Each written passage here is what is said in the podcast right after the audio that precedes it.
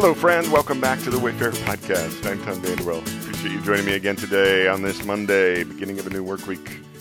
Here we go. Our chapter day journey is in Joshua 15. It was verse 1 that uh, resonated this morning. It said, The allotment of the tribe of Judah, according to its clans, extended down to the territory of Edom, to the desert of Zin in the extreme south.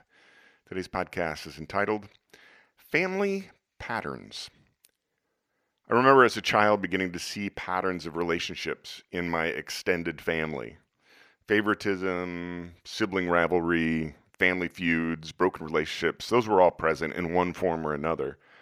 Now, I didn't always know the source or how these things developed over time, or how far the patterns of relationship went back in the generations, but I certainly observed the fruit of their consequences in the present. And I've always kind of been fascinated by these things. In today's chapter, the first of the nine and a half remaining tribes to receive their allotment uh, begins with the tribe of Judah. And it's always interesting to see who goes first in a family system. And I can't forget the fact that the Hebrew tribes are 600 year old family system in today's chapter. Typically, I would expect things to be arranged by birth order beginning with the honored firstborn. But Judah was the fourth of the sons of Jacob, and this got me pondering. So I backtracked to Genesis chapter 49, where Jacob is on his deathbed and he gathers his sons to speak a blessing over each one of them. And on that occasion, he did go in birth order, but he didn't have many good things to say to his eldest three sons. You see, Reuben, the firstborn, slept with his father's wife, his stepmother, and Jacob said that Reuben would, quote, no longer excel, end quote. This made me think about the tribe of Reuben asking Moses for land on the other side of Jordan, outside of the promised land. And is it possible that they worried that they better get their allotment sooner rather than later because they feared that they would eventually get the shaft? I don't know.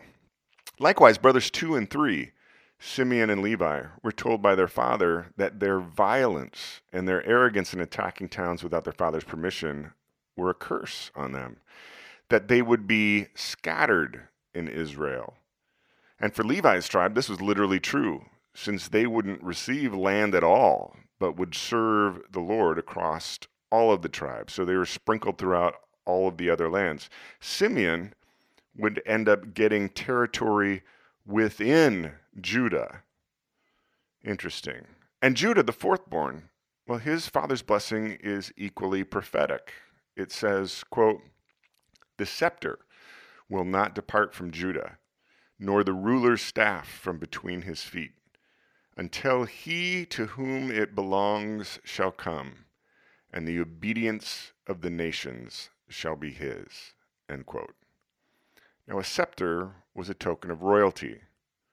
King David would come from the tribe of Judah, and the Lord would establish his throne forever. David would establish his throne in the fortress of Jerusalem, the one fortified city of the Jebusites that the tribe couldn't conquer. And that's in verse 63 today. It would be from the tribe of Judah that the Messiah, Jesus, would come. So, in the quiet this morning, I find myself thinking about family systems and how they affect the individuals within that system, sometimes for generations. And there's something tragic in the way things often play out. The descendants of Reuben and Simeon, living 600 years later, they had nothing to do with the mistakes their forefathers made. Nor did the descendants of Judah do anything to deserve the favor that was afforded to their forefather and their tribe. At the same time, along my life journey, I've learned that there are some things that I simply don't control. And getting my undies in a bunch about it will profit me nothing.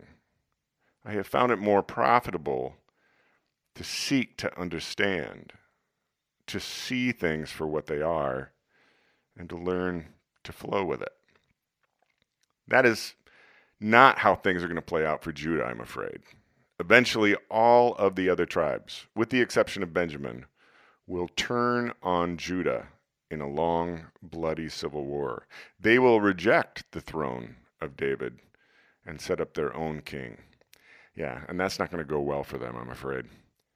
You know, I've learned that sometimes there's wisdom in learning how to live and operate even within an unhealthy system. And there's often foolishness in trying to rage against that which I didn't create, I don't control, and I won't be able to change.